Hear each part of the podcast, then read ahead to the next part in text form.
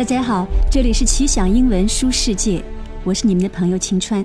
今天我来介绍一下美国作家塞林格 （J.D. Salinger） 发表于一九五一年的小说《麦田守望者》（Catcher in the Rye）。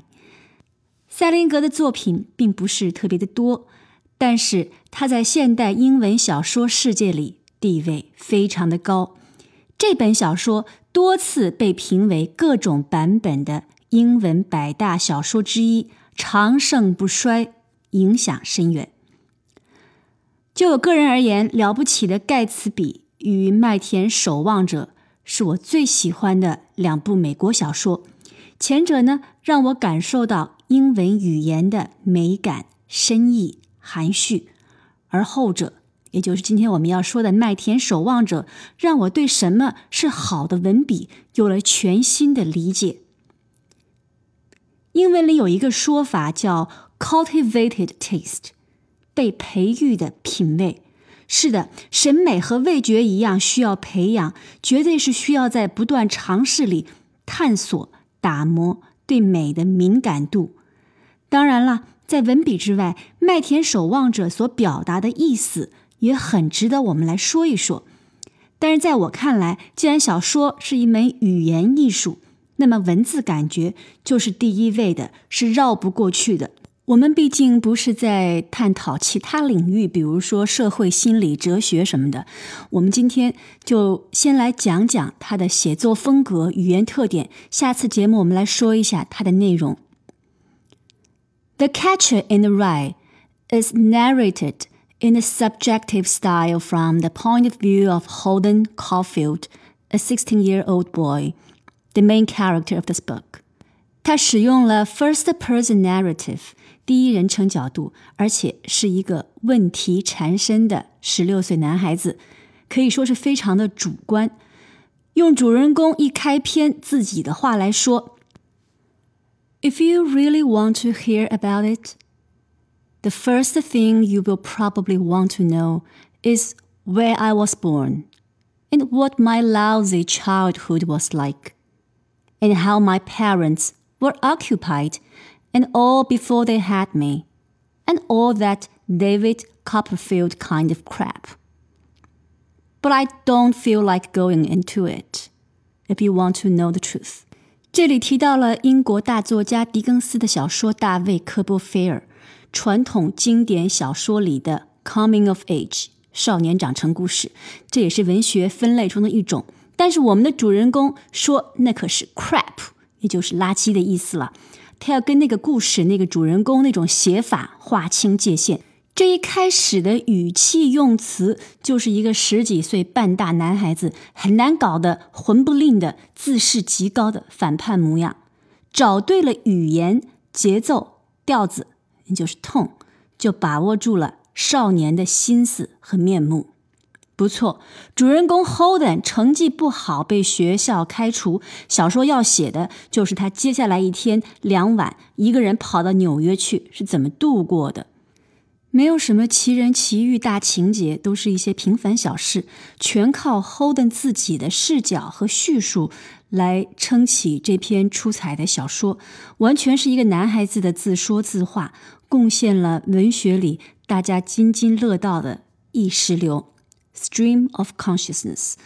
我看完这本书以后，深深的叹息：小说还可以这样写，关键是写的还那么好。小说非常直白，其中呢就有主人公在旅馆招妓的情节。这本书在很多中学被禁了很多年，恐怕也多少是因为这个情节。一个十六岁的中学生对性是这样说的。In my mind, I am probably the biggest sex maniac you ever saw. Sometimes I can think of very crummy stuff I wouldn't mind doing if the opportunity came up. I can even see how it might be quite a lot of fun, in a crummy way. The thing is, though, I don't like the idea. It stinks if you analyze it.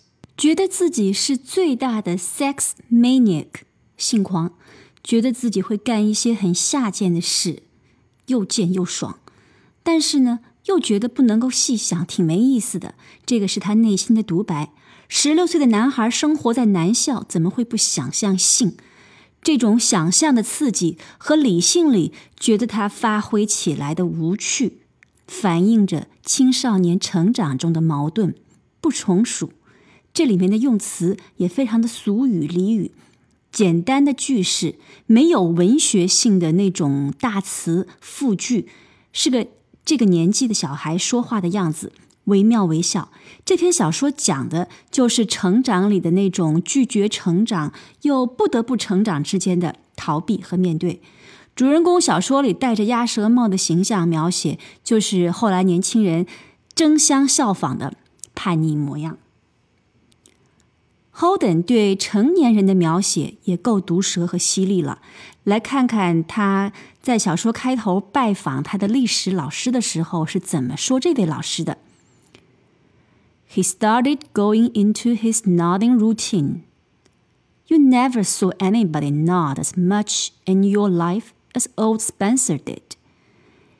You never knew if he was nodding a lot because he was thinking at all, or just because he was a nice old guy that didn't know his ass from his elbow.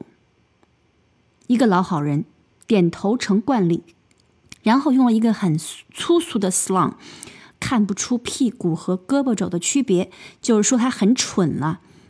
这本小说很值得成年人好好读一下。在我们试图教育年轻人应该怎样、不应该怎样的时候，我们也在他们评判的眼光下，在礼貌和尊敬的面目下，我们是不是也被青少年暗搓搓的在心里解剖了个够？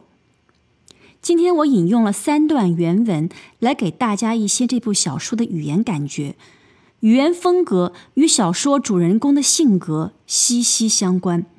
对于我个人来讲，彻底告别了那种学生式的美文式的审美习惯，那种大场景的宏大叙事描写，而是取用了那种短小的直白的句式，那种节奏气息的流转。英文的行文也是有韵律的，它仿佛是贴着主人公的心跳从他嘴里说出来的那种贴切生活，这是我特别需要推荐这本书的一个重大理由。那么这篇小说你不要去读中文版了，因为它的语言里的那种特别的律动和俗语的用法，你必须在原文里体会。翻译呢是一个再创造的语言艺术的打磨过程，一定会有些损失。但做得好也会有些另外的加分。但如今我很难看到一个很好的翻译，尤其现在翻译名著恐怕啊会非常的来钱。翻译人即使有一个很好的水平，也不愿意花功夫来潜心打磨文字。所以能看原文就看原文。何况这本小说呢，它的用词和句式并不复杂。今天先说到这里，下次我们来讲这篇小说的内容和主题。